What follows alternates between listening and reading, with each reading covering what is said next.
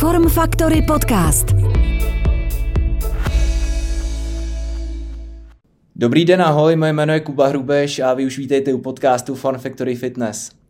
V našich podcastech, a nebude tomu jinak, vám přinášíme, nebude tomu jinak ani dnes, vám přinášíme rozhovory se zajímavými hosty, kteří nám mají co říct o svém oboru, anebo o tématech týkajících se fitnessu, zdraví, sportu a i života jako takového. Někteří z nich nám navíc vypráví své příběhy, které se právě pohybu a zdraví nějakým způsobem týkají. A minule byl naším hostem Pepa Jindřišek, což je kapitán fotbalové bohemky z Dělíčku. On mi říkal, ať to tady řeknu, že je z té bohemky z Dělíčku hlavně. Dneska nepůjdeme zase o tolik dál, u fotbalu totiž zůstaneme, ale vydáme se kousíček jinam, než k samotným fotbalistům. A já když jsem se dneska připravoval na tenhle podcast, tak jsem si uvědomil, že asi neexistuje mnoho nevděčnějších profesí než ta, kterou týden co týden vykonává můj dnešní host. Ten, ať už se totiž rozhodne pro cokoliv a udělá to jakkoliv, tak je většinou druhá strana nespokojená. A to ještě je slušně řečeno. A pokud se do toho ještě přidáme pokud se do toho ještě přidáme neustálý tlak, řev a nadávky z hlediště, kilímka od piva nebo let kdy s pivem a smrtící pohledy funkcionářů a realizačních týmů, tak si lehce můžeme domyslet, o jakou profesi se asi jedná. Mým dnešním hostem je tak ligový fotbalový rozhočí Pavel Orel. Pavle, ahoj, vítej u nás v podcastu. Ahoj Kubo, děkuji za pozvání. Pavle, já jsem moc rád, že jsi si udělal čas. Přišel se s námi podělit o své zkušenosti, a názory, co se fotbalu, ale taky fitnessu týče. A že nás třeba necháš nahlédnout pod pokličku fyzické přípravy špičkových rozhodčích, nároků na fyzickou připravenost sudích, nebo třeba tvůj samotný formát a styl přípravy. Asi to bude vzhledem i k tomu, aby si stíhal třeba takovým 20-letým fotbalistům, který běží po, hři, po hřišti rychlostí třeba přesahující 30 km v hodině. A ještě si byl vlastně schopný písknout té píšťalky což musí být někdy hůko. Já jsem teďka koukal, že se naměřil Diabimu, což je hráč z Leverkusenu z Německa, takže se mu naměřila rychlost 36,3 km hodině, což je teda jako neuvěřitelný fofer. To už je sprinterská rychlost nějakého atleta. Uh, můžeme na začátku možná začít s tím, jak je to těžké to stíhat ty mladý kluky? Tak uh, já bych řekl, že my jim nestíháme. Okay. Oni jsou uh, rychlejší než my ale zase oni mají úplně jiný styl eh, toho běhu a vůbec eh, toho rozložení těch, toho běhání na tom hřišti. My máme zase úplně jiný styl, mm-hmm. jinou tu celkovou kapacitu, délku a podle toho samozřejmě i my jinak trénujeme. Úžasný. A když si to takhle vemu, tak vy určitě, my se k tomu teda dostaneme, ale máš jenom určitý třeba koridory, v kterých by se měl na hřišti hejbat. Já jsem like v tomhle tomu, vůbec nevím. Máš určitý, řekněme, třeba části toho hřiště nebo další věci, že víš, když, ty, když je break, takže máš běžet tudy a tamhle tudy, nebo? Jo, jo, určitě. Tak uh, naším cílem jako není být rychlejší než ty fotbalisti, mm-hmm. ale samozřejmě vybrat si takový místo, na tom hřišti, aby jsme co nejlíp viděli. Mm-hmm. A to už je vlastně jedno, jestli seš jakoby před ním, za ním, mm-hmm. vlevo nebo vpravo, ale je důležitý mít ten správný jako úhel a pohled do, do těch herních situací. Takže určitě nějaký systém uh, toho běhání po hřišti máme. Mm-hmm. To je bez debat, protože někdy tam jsme tři, nebo mm-hmm. většinou tam jsme tři, čtyři, a pak ještě kolegové u videa. Mm-hmm. A samozřejmě i podle toho, podle toho se ten běh a vůbec výběr místa bych byl mm-hmm. přesnější jako uh, volí. Takže určitě k tomu nějaký systém je.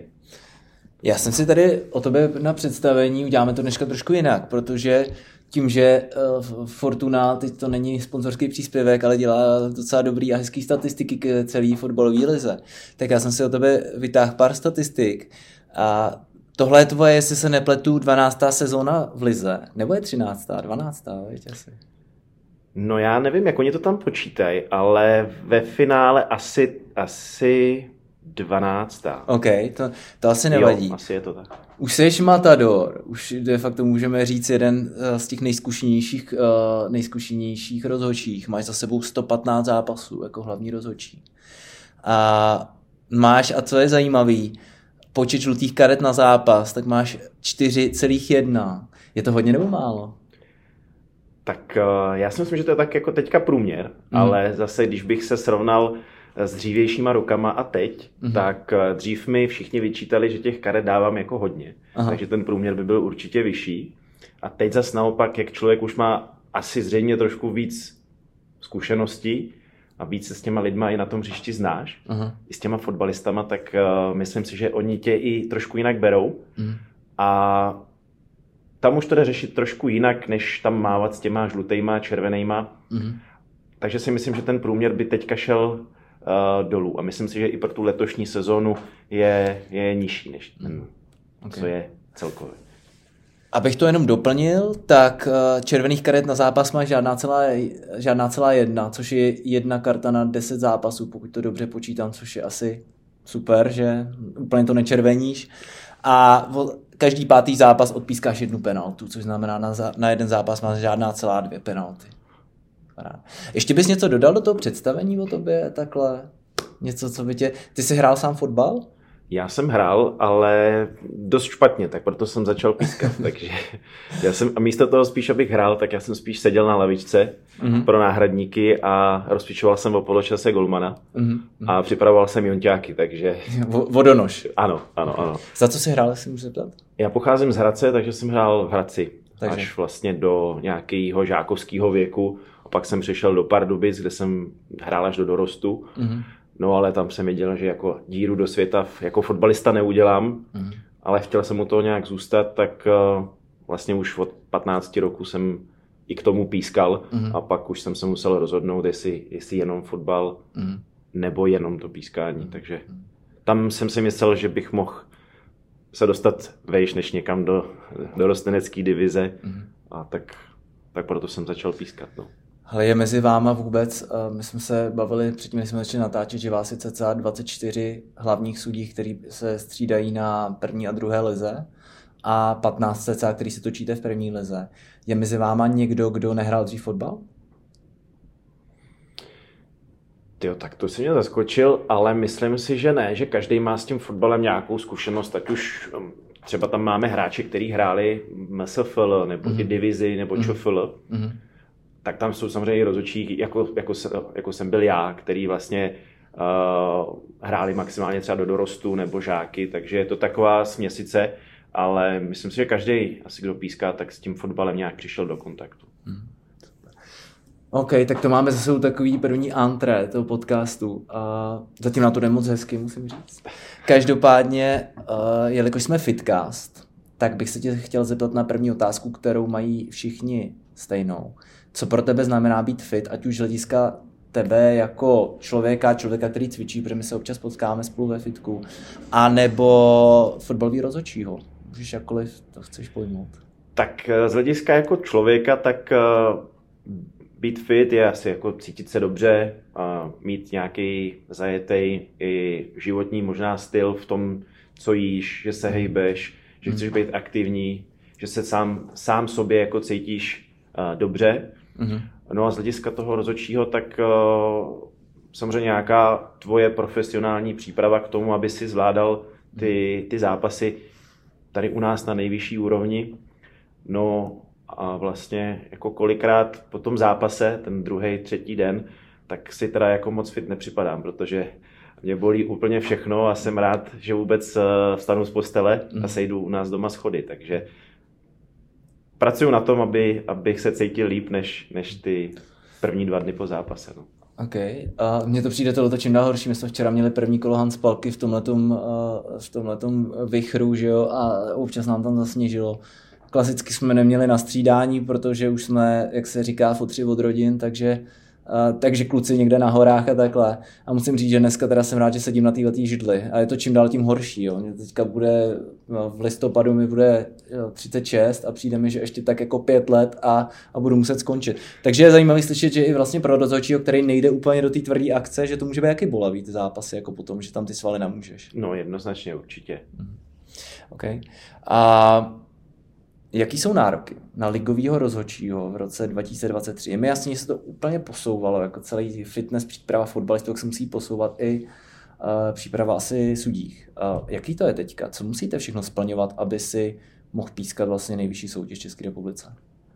Tak když to vemu úplně jako v globálu, tak uh, my se ty nároky nemáme tak uh, náročný, co se týče splnění nějakých podmínek. My tam máme klasický nějaký fitness test, to je, že běháš vlastně na oválu, na tartanu, mm-hmm. který má 400 metrů standardně a máme to rozdělený na 75 metrů běha, běhání, mm-hmm. 25 uh, metrů chůze mm-hmm. a vlastně takhle to máš čtyřikrát, pokud se nepletu, během toho jednoho kola. Mm-hmm. Jsou tam časové limity a vlastně to kolo jdeš 10krát až 12krát. Takže jako pokud se člověk nějak normálně udržuje, úplně v pohodě, mm. uh, tohle to zvládá. Ale mm. to jsou limity, které zvládáme všichni. Mm. Jo?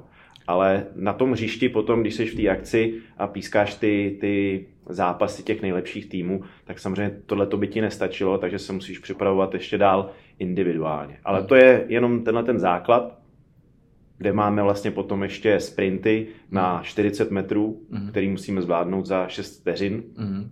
což si myslím, že taky není jako nějak náročný, ale to jsou vyloženě takový ty oficiální uh, podmínky, které musíš před každou sezónou nebo dvakrát do roka jako splnit. Takže jako zas tak náročný to asi, asi není. Mm.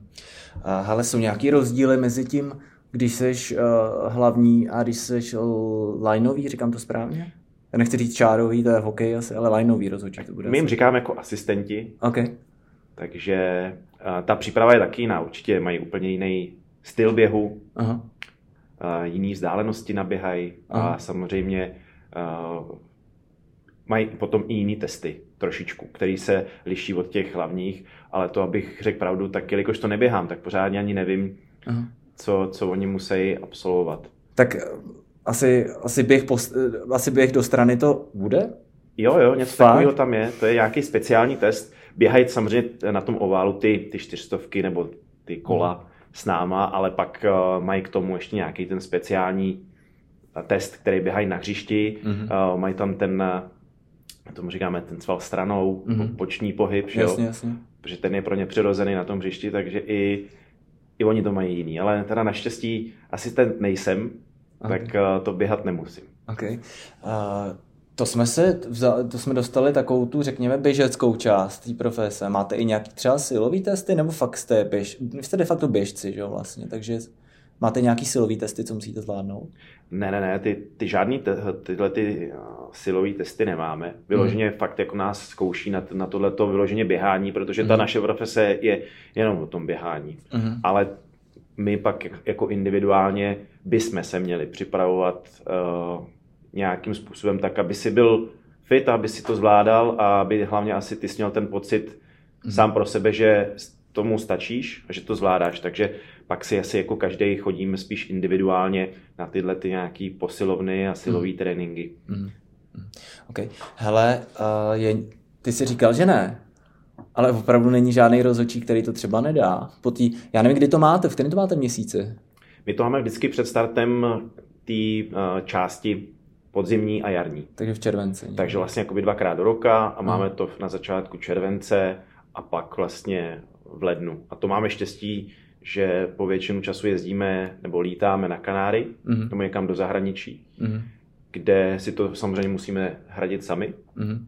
Ale je to, to je možná dobrý říct, teďka půlka lidí by vyplaty a řekla by si, ty jo, to jsou teď nebudu mluvit prostě, ale to, to, to platíme určitě z toho, takže to platíte sami. Ne, jednoznačně no. Platíme si, platíme si nějaký příspěvek, dřív to bylo jako celkem, celkem dost, teďka nám i Fatcher vyšel vstříc, že nám tam nějakým způsobem participoval, mm. ale, ale platíme si to po většinu sami. OK. Takže jedete na Kanáry, tam máte přípravný kemp teda? Ano, ano. Není to žádná dovolená, mm. jak by si někdo myslel a jak se třeba někdy i prezentuje tady, tady v Čechách v novinách, že rozhodčí si vyjeli na Kanáry, ale tam je to o tom, že vlastně každý den jsme tři, tři a půl hodiny na hřišti, mm. kde se točíme, máme eh, praktické cvičení speciální pro mm. rozhodčí a pak máme samozřejmě i svoji fitness trenérku, mm. která je, byla bývalá atletka, reprezentantka a ta má na starosti tu naší běžeckou a fyzickou přípravu. Mhm. Já vím, my máme společného kamaráda Honzu Váňu, který tímto zdravíme a ten mi právě jsem mu scháněl roller, Protože takhle jednou přesně přijel a říkal, ty máme mít, máme mít roller, nevěděl bys, jaký si mám vzít a takhle, jak jsem mu scháněl právě ještě roller. Takže z hlediska regenerace asi očividně, jo, očividně jo, to tam funguje. Tak. Jo, jo. Aha. Na jak dlouho si říkal, jezdíte na týden? Na týden. Přijedete a hned testy. Přijdeme a vlastně jdeme, jdeme, jdeme se vyběhat, mm-hmm. jeden den máme trénink, takový mm-hmm. na plážo, plážo, pohodičku, že jsi vlastně unavený po tom cestování a potřebuješ se trošku aklimatizovat a ten druhý den jdeme na ty, na ty ostré fyzičky. Mm-hmm.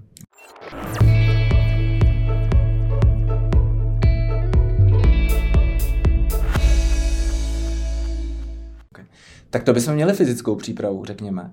A my se ještě pak vrátíme možná eh, k regeneraci, jenom to mě taky zajímalo, ale co se týče pak nějaký technický pře, eh, přes, uh, připravenosti, jo. Teď mi jde o to, mm, vy máte všichni, já jsem si toho všim určitou, jako každý má svůj vlastní samozřejmě styl, ale máte velmi podobný gesta, což znamená ukazování offsideu. Když dáváte žlutou kartu, tak to ukazujete stejně. Nevím. A když je přímý, nepřímý kop, tak to ukazujete určitým jiným způsobem. Jo. Rozhočí na lajně zase ukazuje jinak aut. Tohle se učíte někde? Nebo máte nějaký videa, nebo to zkoušíte? No, učíme se to, samozřejmě všichni, už od těch uh, základů. Já sám jsem i instruktor rozhodčích, takže jezdím uh, pomáhat na ty nižší složky a okresy mm. kraje.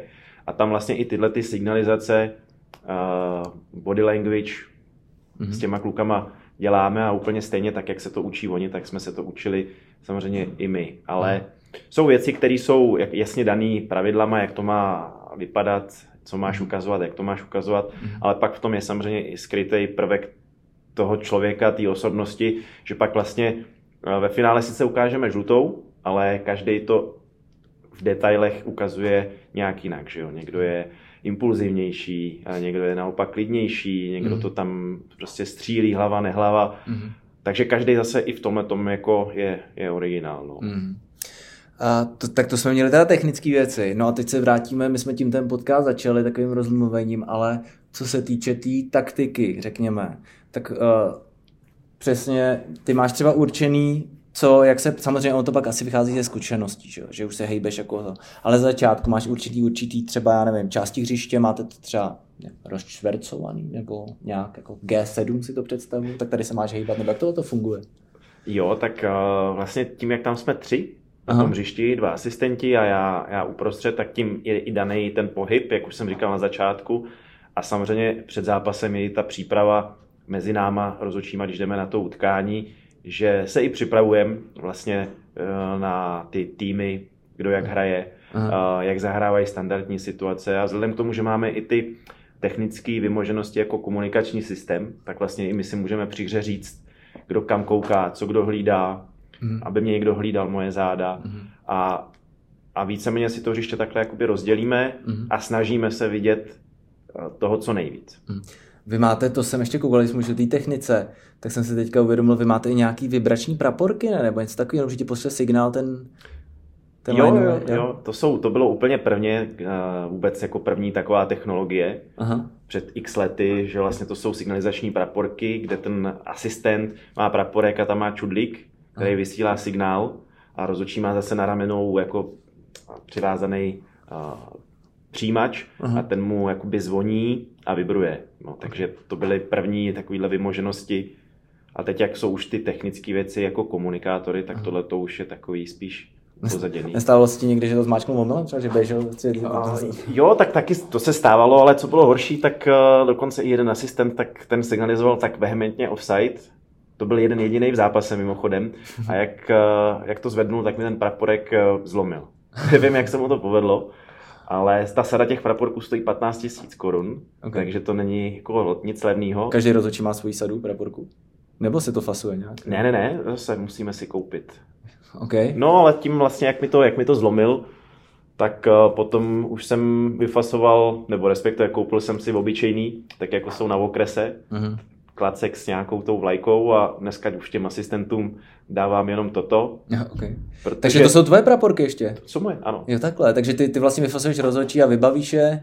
Musím, já jim, asistenty musíš vždycky nabrat, přivíst, postavit je no, na lineu no. a pak je zase odvíst. Hele, nepomlou, nepomlou, já, si, já to chápu, nepomlouvaj tě, víš, jako třeba ten Pavel Orel, ty ten má ty klacky dřevěný, vole, to ten Tonda tamhle, ty ten má ty elektrický, to je lepší a jsou lehčí, mě to pak bolí ruka od toho Pavla, ty zase jdu s ním. Já si samozřejmě dělám legraci, že jo. Hele, tak když, když mi je takhle lámou, tak proč bych jim kupoval nový, takže jim stačí klacek a na to jejich mávání. O- okay. Ne. Dělám si srandu, samozřejmě bez nich, bez nich bychom to nezvládli a Hmm. vždycky jsme jako jeden tým, ale tohle je spíš tak jako na odlehčení. Jasně. Hele, mm, stejně si vždycky říkáme, a když ten fotbal vidím, tak eh, spousta těch situací hráč rozehrává, prostě jeden má míč někde prostě 20 metrů od tebe, jo. Čtyři bránící hráči se vysunují, prostě vystavou do offsideu. Dva probíhají dopředu, prostě teďka to sledo. Je to vůbec možný z hlediska prostě lidského voka tohle to postřehnout? Jako fakt ten offside, jako tu offsideovou línii? Nebo je to fakt ze zkušeností, že už víš, jak se ty hráči hejbou, že už to máš v té hlavě tak automatizovaný? Eh, Je to přesně, jak říkáš, teďka na konci. Ve finále se to nedá jako pořádně, pořádně hlídat Mm. a víme to i sami, že když koukáme na fotbal, Mm. ať už v televizi, a nebo jsi jako divák, tak prostě jsou situace, kdy si říkáš, ty bláho, ten tam musí být v tom offsideu snad 3 metry, jako co ten asistent tam dělá. No a pak, jako když si to zastavíš na videu, tak vlastně třeba zjistíš, že tam ani jako o metr třeba není. Jak je to rychlý. Takže a, na to máme taky i to cvičení pro asistenty, kde vlastně ty kluci si a, na tréninku odmávají x desítek offsideových situací tady těch probíhaček a okamžitě po tom rozhodnutí vlastně se jdou podívat vedle hřiště na video a zjistějí, jestli odmávali offside nebo neodmávali offside, mm-hmm. jestli to bylo správně nebo nebylo. A vlastně v té hlavě si jako posunujou tu hranici toho, že když při nějaké rychlosti vidíš prostě toho borce uh, v metrovém offsideu, tak ze zkušeností už víš, že když to takhle vidíš, mm-hmm. že to vlastně offside třeba není. Mm. Takže ti, ty tím eh, získáváš ty zkušenosti tímhle tréninkem a vlastně pak rozhoduješ podle toho ne, co vidíš, ale to, co máš natrénováno a že je to takový schizofrení, protože na jednu stranu seš, uh, oči ti vidí, že tam je borec dva metry v offsideu, ale ty máš naučeno, že když ho takhle vidíš, tak to necháváš dole. To je něco jako s prvním dojmem. Já když třeba školím lidi, tak uh, z hlediska třeba obchodních dovedností a učíme se první dojem, tak jim říkám, hele, vždycky se udělá takový balík, který se vám porovná, porovná s nějakým jako už zažitým vzorem, který už jste zažili zkušenost, mm-hmm. dobrý, špatný a vám se to přesně takhle porovnává taky, že jo, ten datový balík, že si řekneš, jo, to už jsem zažil a to bylo takhle a takhle a přirovnáte to k té situaci teda. Jednoznačně, určitě. Okay. Hele, fotbal se posouvá, furt se to zrychluje. Já jsem teďka viděl nějaký záběry z, z Wembley z 96. když tam naši, naši hráli finále. A mm, je to teď už je to jako těžká atletika oproti tomu, co to jako bylo. Uh, máte, ty jsi 12. sezónu, nebo 13. teď se nejsem jistý, uh, v první lize posunuli se i nějak na vás ty nároky z hlediska tohle? To cítíš to i ty? Teď nemyslím jako ty testy, ty třeba ty čísla, ale to, jestli fakt jako cítíš, že to je náročnější pro vás. Je, je. Určitě náročnější to je. Já musím říct, že teda my nejsme jako profíci. To znamená, že nemáme žádný jako profesionální smlouvy. Mm. Byť teda fungujeme v profesionálním fotbale, takže jako ty nároky jsou na nás jako na profíky, Mm. ale, ale profíci nejsme, takže my ty podmínky jako zas úplně tak perfektní jako nemáme, protože spousta lidí nebo 95% prostě má svoji práci Mhm. a vlastně chodí si trénovat až po práci, Mm. a, ale musíme, protože máme tu svoji fitness trenérku, Mm. která nám zadává individuální plán a ty jedeš přes Polary Aha. a musíš jí to všechno jakoby naposílat Mm. a ona to pak podle toho vyhodnocuje a to samozřejmě jako dřív, dřív nebylo, dřív ti stačilo, že se šel proběhnout do lesa jednou za týden Mm. a pak si měl zápas. Mm. Ale to prostě dneska už jako nefunguje a kdo by to praktikoval, tak bude Mm. Prostě pozadu Mm. a možná sice splní nějaký ty fyzičky, ty základní, ale na hřišti, na hřišti sám o sobě by měl asi, asi velký trable. No.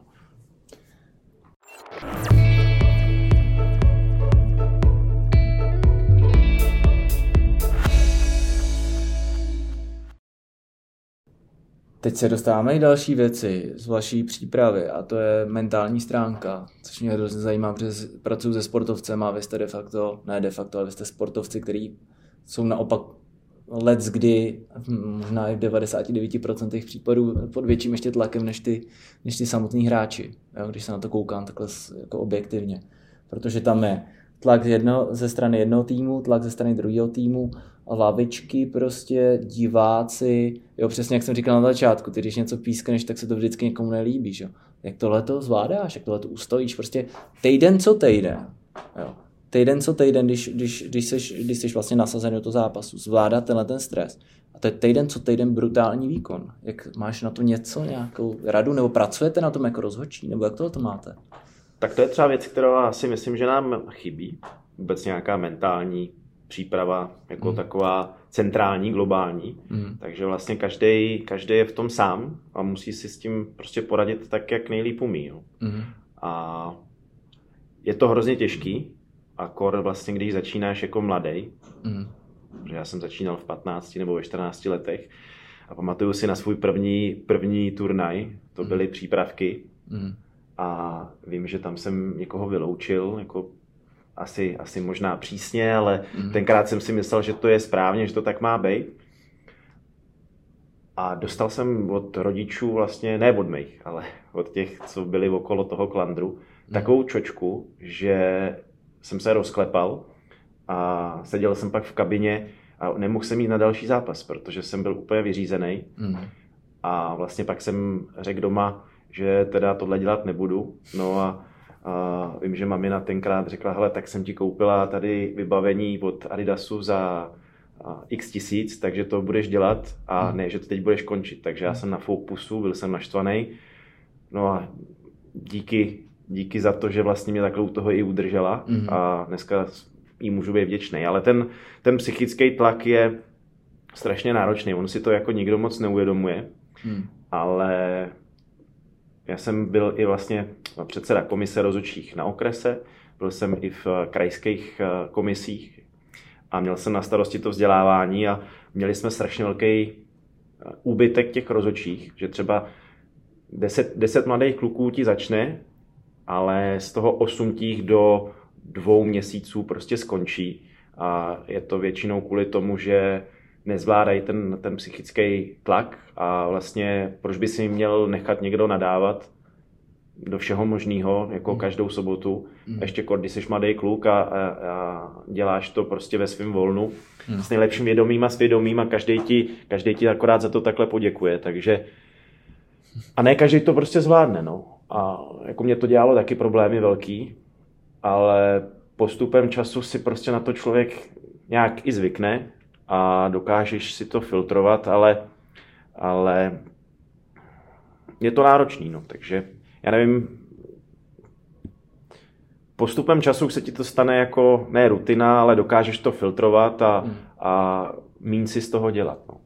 Já jsem koukal, že ty jsi poslední dobu nasazovaný i na jako těžký zápasy. Pískal si třeba, uh, pískal si třeba Spartu na baníku, jo, nebo baník doma ze Spartou, se někdo neurazil, ale uh, tohle to musí být kort vypětí, že jo? tyhle ty jako fakt ty velký zápasy, ať už hlediska, nevím, derby v regionu, nevím, teď napadá Pardubice, Hradec, nebo Sparta Slávie, Baník Sparta a tak dále, to musí být úplně ještě hardcore jako větší, že jo? je a je to všechno, si myslím, z 90 nebo dobře, ze 70% tyhle zápasy jsou jako o hlavě. Mm. Protože ve finále stejně hrajou modrý proti červeným, mm. tým A a tým B a ten fotbal je jako furt stejný, ale ten tlak je jako jiný očekávání těch diváků, médií. Mm. Samozřejmě každý čeká na tu chybu toho rozočího, mm protože si někdo myslí, že ji udělal někdo schválně a tak dále, mm. což jako je absolutní nesmysl, protože každý chce mít klid z rozočích a, a pískáme tak, aby jsme mohli zase jet příští týden, takže nikdo nedělá ty chyby tak. A musíš se na to mentálně připravit, protože samozřejmě víš, že ty hráči tě budou dostávat pod tlak.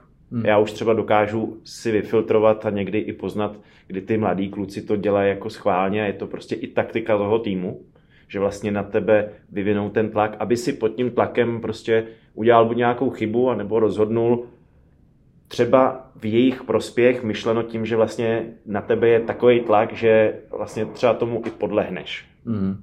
Ale ty si s tím musíš nějak vnitřně srovnat a, a říct si, že na jednu stranu třeba nebo nic nejde, je to jenom fotbal, tak ať řvou nebo neřvou mm. a mít sám před sebou jako čistý štít v tom, že, jsi, že si udělal všechno, co si mohl Mm-hmm. Že si to viděl tak, jak si to viděl mm-hmm. a někdy to prostě kolikrát ty nevidíš. No. Víš, a to je přesně zajímavý, jak s tím tím pracuju, tak vidím na těch rozočích, jo, když se ten zápas začne prostě hroutit pod rukama, tak úplně jasně vidím prostě ty známk, tu známku té paniky. Jo. A to už není pak, pak už se ti to nabaluje, že to už je jedna věc za druhou. Ale to je proto přesně, že nemáš, jak si ty řekl, jako čistě štít, anebo tu čistou hlavu, kdy ten člověk není v té koncentraci, soustředí se na jiný věc a už si říká, a je to v háji, prostě teď jsem to byl vypísknul, teď co se bude dít a už je hlavou, prostě to, to jsem jako ti sportovců.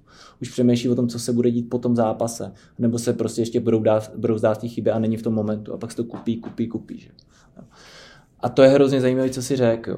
Já i třeba, uh, vy co nás posloucháte, tak je zajímavé si uvědomit, že ty rozhodčí uh, hrajou vlastně o, svoji, o svoje živobytí a že když ten rozhodčí něco špatně odpíská, takže pak dostane pěkný flastr mm-hmm. a to je taky, to není jenom to, že prostě má pět zápasů stopku, ale to je pětkrát odměna za ten zápas a pro někoho to prostě třeba lidi, kteří to dělají jako živobytí, si říkal, že většina teda pracuje ještě, jo, ale stejně, tak je to spousta peněz, že jo. Jo takže pro vás je z hlediska týhletý jako finanční stránky to musí být hrozný tlak i z toho důvodu.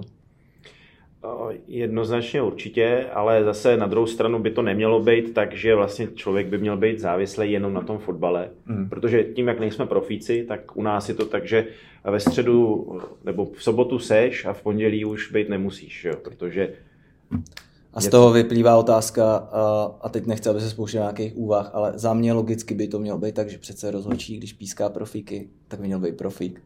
A měl by se soustředit na to svoje řemeslo, který dělá a měl by se v tom volném čase třeba přes ten týden, nevím, vzdělávat nebo prostě pracovat na sobě. Měl by mít čistou hlavu a ne to, že prostě půjde na meeting, bude dělat někde nevím, nějakého manažera nebo zaměstnance nebo cokoliv hmm. jiného, to je jedno, nebo osoveč, a bude, pojede na ten zápas, bude přemýšlet o tom, jestli mu něco nepovedlo v práci, teď to je přece šílený.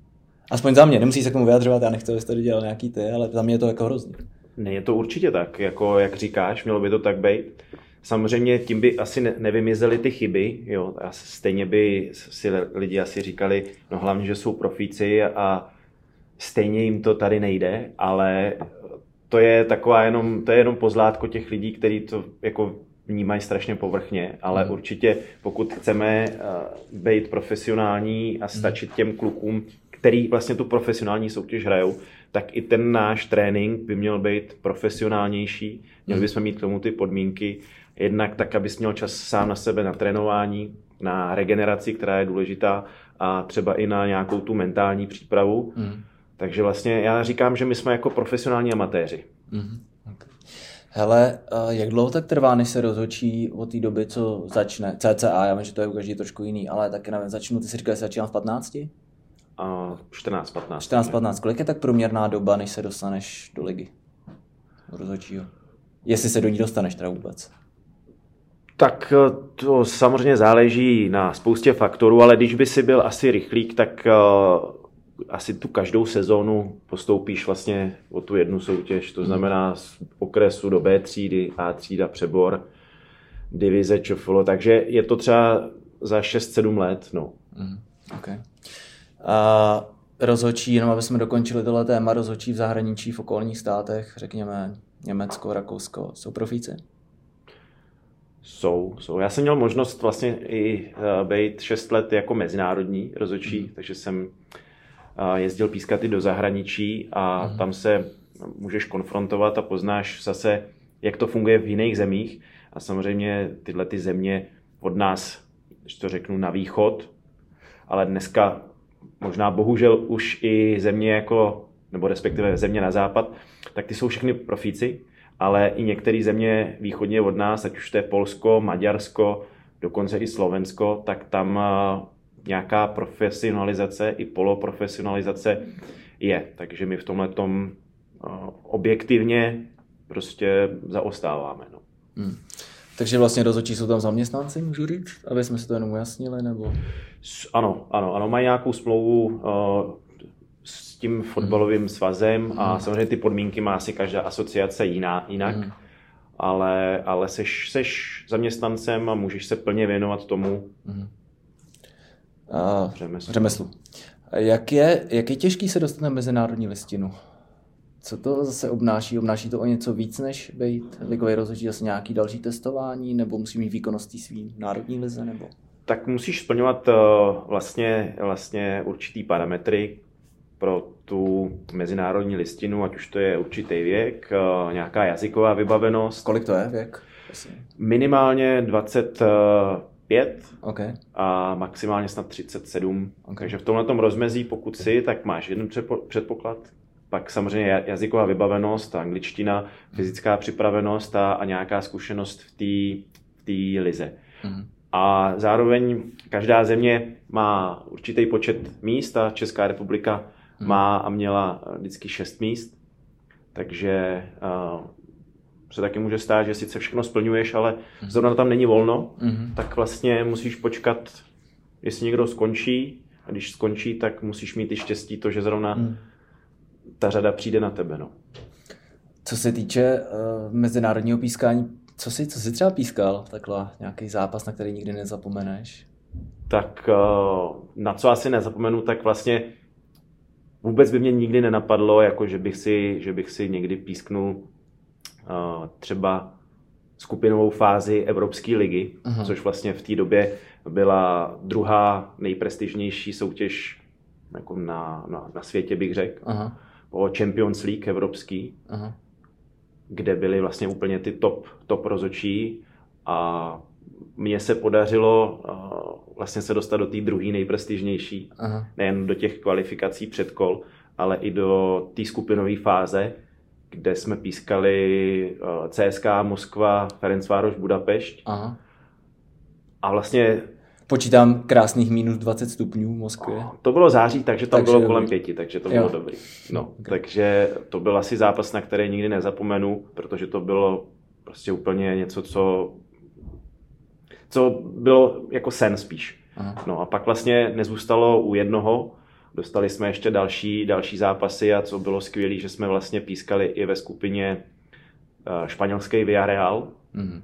Který eh, tu sezónu, tu Evropskou ligu jako vyhrál. Takže bylo skvělé, že, že jsme měli možnost pískat prostě vítěze Evropské ligy. To bylo asi docela cvrkot na tom hřišti, ne? Pak jako když to porovnáš třeba s Českou ligou, tak... No tak to vůbec jsem nevěděl ani jako, jak se jmenují pomalu. Jo, jak, hele, a byl rozdíl fakt v té rychlosti jako tak, tak znatelný? Ty Strašně, strašně, úplně. To se nedá srovnat. To je jako kdyby si jel tady na kole, se projet a pak si sednul prostě na motorku na Harley a pálil to tady 140, takže Okay.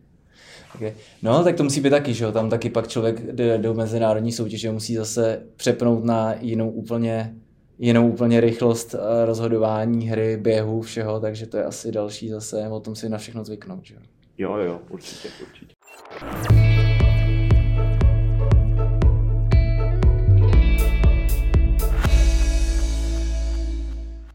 My se pomaličku dostaneme k tomu tvýmu tréninku, jo, co je třeba, proč cvičíš silově a tak dále, ale mě by zajímalo ještě jedna věc, protože my jsme tady měli v podcastech i uh, kulturisty nebo lidi, který, když jsem se jich zeptal, mm, co pro ně znamená být fit, tak to byla ta estetická stránka. Je pro rozhodčího důležitý, důležitá estetika toho, jak vypadá a kvůli čemu třeba? Jestli jo, nebo... Tak estetická stránka, asi to není o tom, jako že bychom měli mít uh, klasický pekáč buchet a, a nabušený svaly, ale zase prostě musíš být na tom tak, aby si zvládal, zvládal běhat 90-100 minut a v průměru uběhnout 12, 12,5 kilometru na hřišti v různých tepových frek- frekvencích, takže spíš eh, jako asi když budeš mít eh, pupek a, a budeš jak pan táta na návsi tam chodit na hřišti, tak to asi nebude, nebude úplně to ono, takže i ta soutěž tě donutí v tom, aby si nějak vypadal. Hele, já teďka třeba budu, budu mluvit jako blbost, jo, nebo budu říkat blbost, ale mně přijde, že u toho rozhodčího, co je hrozně důležitý, je respekt. Jo, a respekt hráčům vůči rozhodčímu a rozhodčímu vůči hráčům. To musí je obou strany. Jo. A já si říkám, jestli když tam přijde ten rozhodčí a bude vypadat třeba jako ty, ty máš atletickou postavu, pak se můžete podívat na fotku, budeme se ještě fotit na konci, to jsem ti neřekl, ale uh, ty máš prostě atletickou postavu, jo, a je možný i z hlediska tohohle toho, toho, když ten rozhodčí je prostě atletický, nebo jsem viděl některý, jednoho i anglického rozhodčího takového plešatýho, Howard Webb, je to možný, jestli to byl on? Howard Webb je to možný. Je to možný, takový nařezaný prostě týpek, Jo, jo. nebo ten Polák, co pískal Šimon Marčiňák. Jo, tak ten taky. Jo. Takže ty chlapy jsou takový. Je možný, že pak ty hráči jako mají vůči němu větší respekt, nebo je to o ničím ne? Protože třeba, když si vezmu rozhodčího eh, pana Berku, jo, tak uh, tak ten je zase hubený a vysoký, že jo, tak ten má tě, je možný, že to takhle ty hráči vnímají, myslíš jako, nebo, nebo si o tom ještě jako takhle nepřemýšlel nikdy? Jo, určitě na tom, nad tím takhle přemýšlej a, a zase jako když nějak vypadáš, tak už z tebe čiší nějaká přirozená autorita mm-hmm. a máš to možná jednodušší, mm-hmm. ale zase naopak já znám i rozočí a třeba ať už to je ty, ty který se v tom pohybují, tak vědí, rozočí Čakir a, nebo mm-hmm. Rizzoli, to byli top rozočí, ale ty byli třeba ještě o hlavu menší než jsem já mm-hmm. a měli respekt jenom tím, že přišli na to hřiště a nějak uh, vypadali, něco z nich mm-hmm. vyza, vyzařovalo, takže prostě uh, člověk by se měl nějak adaptovat na to, jak vypadá, mm-hmm. jestli jsi vysoký, namakaný, nebo mm-hmm. menší, nižší, tak prostě chovat se tak, aby si ten přirozený respekt měla, já si myslím, že je jedno, jestli jsi 100 kilový a, a máš 2 metry, anebo jestli máš 70 kg a 170 cm. Hmm. Takže je to spíš o tom infitu než outfitu. Ono se to asi jako musí skloubit dohromady, hmm. ale, ale když, když máš metr, metr 90 a 100 kg a, a budeš, budeš k těm hráčům se chovat prostě arrogantně a jako mistr světa, tak eh, si myslím, že ten jejich respekt a autoritu si jako určitě nezískáš jenom kvůli tomu, že vypadáš jak, jak eh, Eiffelovka. No. A nebo jak říkám, vykáním si respekt nevy, nevy, nevím, jak se to říká, Re, eh, vykáním si nevydobiješ, nebo něco takového. Prostě to, že ti někdo bude vykat, tak ještě neznamená, že to bude mít respekt. Tak, tak. Je to přece úplně o jiných věcech.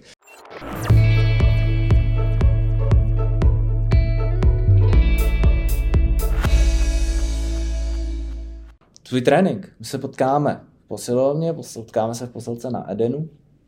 A, a proč cvičíš, jak cvičíš, kvůli čemu cvičíš, proč to pro to je důležitý?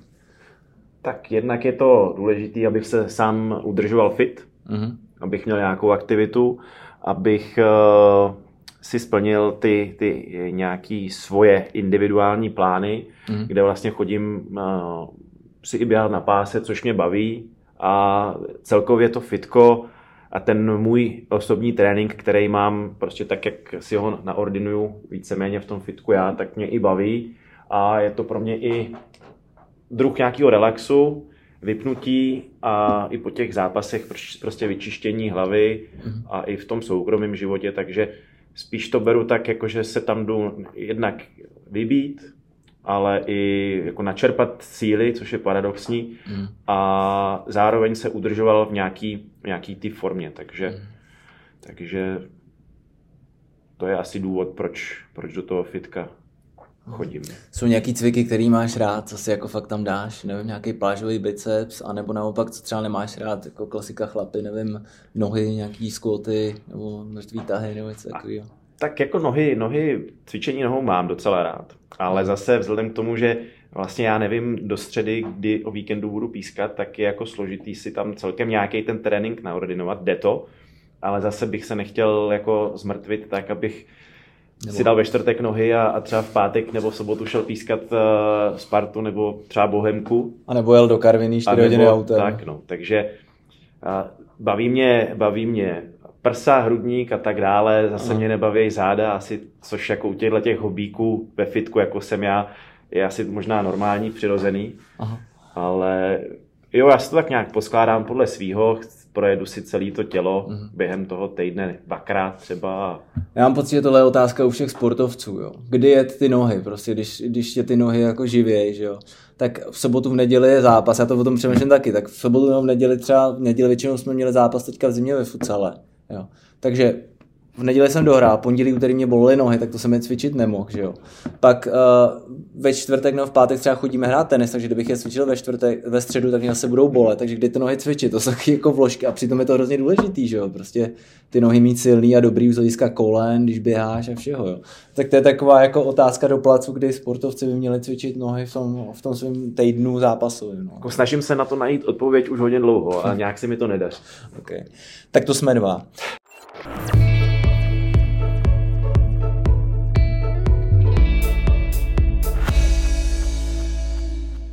Teď myslím, teď se dostáváme k výživě, k nutrici.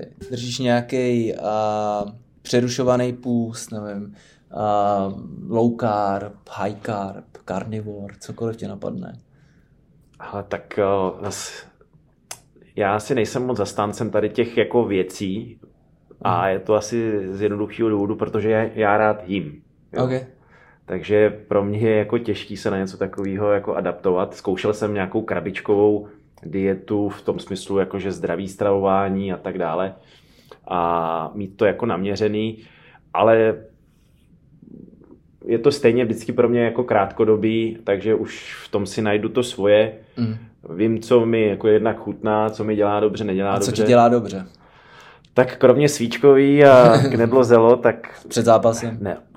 I když, hm, asi bych to neměl říkat, ale nedávno jsme jeli na fotbal a všechno dopadlo dobře, výkon se nám poved, no a vlastně ten zápas byl v podvečer a cestovali jsme dlouho, no a já jsem dostal najednou chuť prostě na kachnu se zelím a prostě k tomu obědu jsem si jí dal, Aha. což jako není asi profesionální a teď si každý bude myslet, jak, jak teda vůbec ten výkon můžu dát, ale věděl jsem, že mi to chutná, že mi to jako neublíží a naopak zase byla zima, potřeboval jsem sílu, tak a to, jsem šel třeba i do kachny se zelím. Ale tohle, tohle je hrozně jako zajímavý, že třeba kdyby si dal někdo z tvých kolegů třeba kachnu, ho to zabije, že jo, bude to celý, celý zápas prostě krkat, bude mu z toho špatně a bojí, co mu to všechno udělá. A pro tebe, tebe to třeba sedí. Jo. Ty kdyby si dal třeba čočku, tak ti to udělá něco jako šíleného v těle. Že jo. Takže to je fakt o, tý, o tom individuálním přístupu k tomu stravování a zjistit si a otypovat, co ti sedí, co ti nesedí a co dělá tomu tvýmu tělu dobře, že jo, abys na to neměl nějakou reakci. Takže já si myslím, že v tom není zase takový problém. Pokud si pak odpískal dobře a měl si sílu a necítil jsi to, tak... Jo, jo, ale tak to byla spíš výjimka, jinak samozřejmě přes týden se člověk taky snaží nějak jíst eh, jako v úzovkách normálně hmm. a, a vynechat nějaký smažený a, a omáčky, knedlíky a spíš prostě mm, hodně bílkovin a k tomu nějakou jako přílohu a zeleninu, hlavně vitamíny, ovoce. Hmm. Takže jako neberu to úplně nějak do detailu. Vím, že třeba u nás kluci někteří jsou jako úplně eh, zblázněný a jedou to, ale zase na druhou stranu, jestli je to jako baví a přináším to ovoce a jsou spokojení, tak, eh, tak proč ne? Já už za tu dobu mám určitý věci vyzkoušený a, a prostě zase, když rád jím, tak ono je to těžké, no, jako nějak se hlídat a úplně se limitovat. No. Tak... Máme 12.37, uděláme si takovou case study. A co jsem měl dneska dobrého už k jídlu? Tak dneska ano, měl jsem proteinový puding. Okay. A měl jsem, protože jsem věděl, že jdu s tebou na natáčení a že to bude delší, tak po asi ještě hodince, tak jsem si dal uh, míchaný vajíčka se šunkou Aha. a k tomu kousek proteinového chlebíku, takže okay. Doufám, že to není nějaký špatný. Co myslíš jako Ale já si myslím, že... Trenér. Já si myslím, že jako je to úplně v pohodě. Že to, co si řekl, jo. Tam jediný, co tak vždycky řešíme s kolegami, protože mám okolo sebe spoustu výživářů a dalších a dalších lidí, tak řešíme uh, výrobky typu proteinové tyčinky, proteinové uh, pudinky a takhle, protože je to nějakým způsobem samozřejmě upravená jako mm-hmm. průmyslově upravená potravina, ale jinak si myslím, že je dobrý. Ale je, to, je to fajn a hlavně pokud je ti potom dobře, tak si myslím, že to, je, to, to hlavně.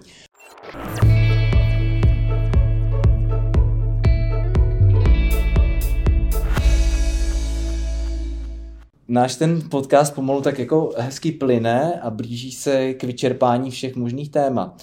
Mě by ještě zajímalo a stává se ti někdy, že na ty hráče nebo na ty lidi tam, na ty fanoušky a takhle máš fakt jako vztek? Jako fakt, že by si jako, že bys po nich nejradši skočil? A nebo ne?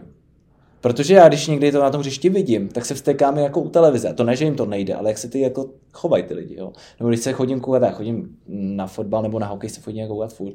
A někdy, když poslouchám ty lidi okolo sebe, tak mě to jako, tak se vstekám jako z toho, co slyším. Jo? Tak jenom, jestli toho to někdy máš. Kdybych řekl, že ne, tak bych asi kecal. Ale mm. na ty fanoušky člověk reagovat nemůže.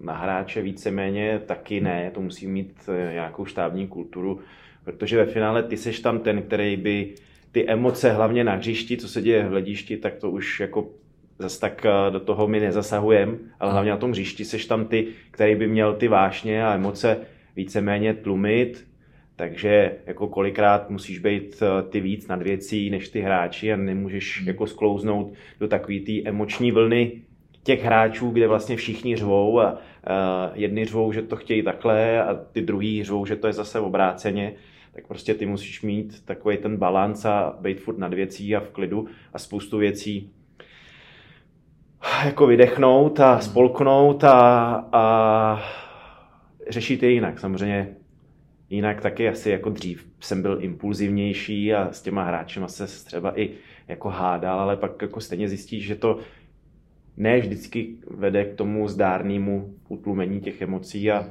ty potřebuješ mít na tom hřišti klid, takže i ty s nima musíš hodně komunikovat a i když oni na tebe křičí a řvou, tak zase víš, že to je v emocích. Ale naopak, když víš, jako, že už to je přes čáru a začíná to být osobní a víš, že už to není v emocích, ale že to je fakt jako už přes, mm. tak zase ty musíš dát najevo, že teda tudy cesta nevede, mm. aby oni pochopili, že nejseš tam jako nějaký otesánek a že si s tebou budou dělat, co chtějí. No. Co tě na to pískání baví nejvíc? Tak ty, ty, ty, ty věci, které jsou jako, které jsou těžké, jsme si řekli. A co tě na tom baví nejvíc teda? Tak je to jako adrenalin, jednak obrovský adrenalin a prostě jsem chtěl jako i něco někde dokázat a vlastně teď tu možnost mám, že jsem na té nejvyšší úrovni, mm. což je jako pro mě i za prvé jako čest tam být a to mě baví, že vlastně jsem na té něčem, co dělám, že jsem na té nejvyšší úrovni jako v mhm. Česku a to je taková i motivace teď jakoby aktuální, že jo? To, mhm. co tě u toho drží. Když jsem byl mladší, tak to bylo zase motivace se někam dostat, někam se podívat, dostat se třeba i do zahraničí, což, jak jsem říkal, tak se mi vlastně na těch šest let povedlo. Člověk procestoval půlku Evropy, byl jsem pískat i vlastně čínskou ligu na tři zápasy, takže se člověk dostal i na druhý konec světa, kde bych se normálně nedostal. Jaký to byl?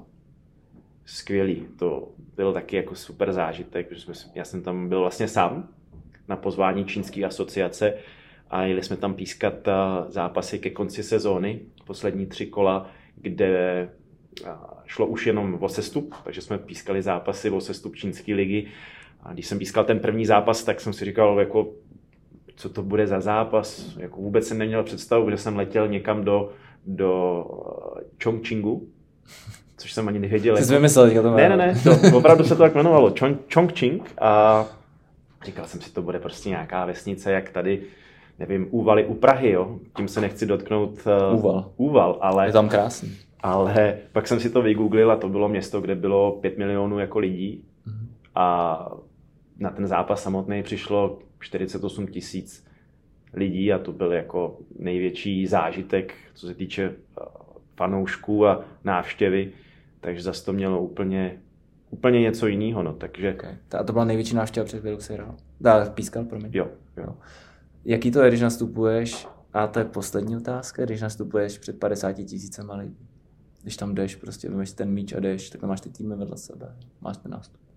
No tak když se na to jako vzpomínám, je to už teďka asi pět let možná, tak jako mám furt uh, běhám jim ráz po zádech a pomalu, To je, máš husí kůži normálně. Protože to bylo jako něco, co když si začal pískat, tak jako se chtěl třeba někdy toho jako dožít a měl jsi to jako nějaký, ne cíl, ale jak, nějakou motivaci, sen. A jako když jsem tam nastupoval, tak jako se mi tam promítla celá ta kariéra. Uh-huh. A bylo to něco, co, co jsem si někdy jako vysnil a opravdu se to stalo a bylo to, bylo to úžasný, úžasný. Krásný zážitek. Tedy Chongqing. Chongqing. Okay. A Pavle, my jsme vyčerpali všechno, co bylo možné a bylo to super. Já dneska, protože nám to tak hezky jde, a e, máme krásný čas, tak ještě využiju jednu možnost a to je jedna otázka na mě, kterou já neznám dopředu. Já jsem to hrozně dlouho nedělal, dělám to asi po deseti podcastech, ale teďka to rád využiju. Připravil jsi něco takového?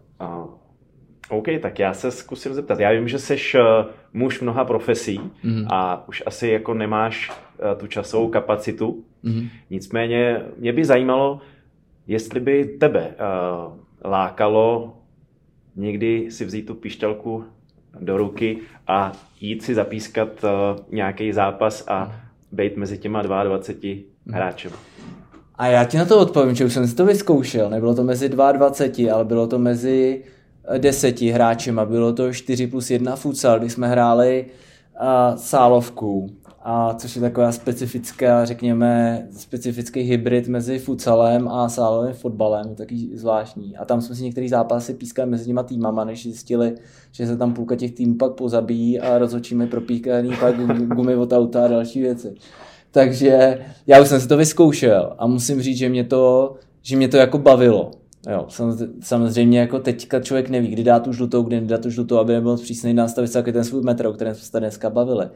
Ale bylo to dobrý a tam jsem si právě zjistil, že, nebo zjistil, ověřil, že ten rozhodčí, kromě toho, že jako píská, tak musí být ještě i super kvalitní jako člověk a osobnost a musí mít charakter, protože jinak ho ty hráči neberou.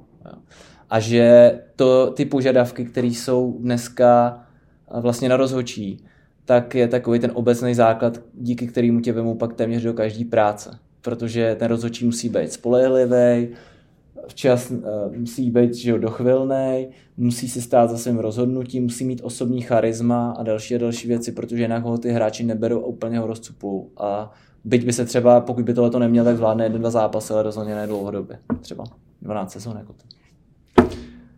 Takže můžu ti dát přihlášku a přihlásíš jo, Rozhodně, se už jenom ta náborová reklama písky.cz nebo jak to je. Jestli chceš uh, studený párek a aby na to ještě řvali, to je přesně to, jak si to představu.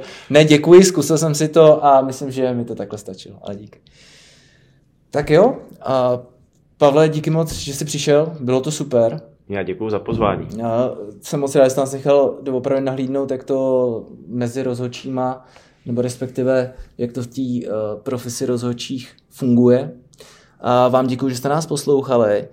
Uh, doufám, že jste se i něco nového dozvěděli a že třeba teďka, až budete na tom stadionu nebo budete koukat u telky, tak nebudete tak uh, sveřepě na toho rozhodčího nadávat, protože jste slyšeli, jaký jsou zákoutí, zákulisí a taky tlaky na rozhodčí. A Budu rád, když nás budete poslouchat i příště. Cvičte, choďte se koukat na fotbaly, na hokej nebo i na další věci, protože tím podporujete sport a i zdravý životní styl a kulturu v České republice a mějte se krásně. Zase příště ahoj. Form Factory Podcast.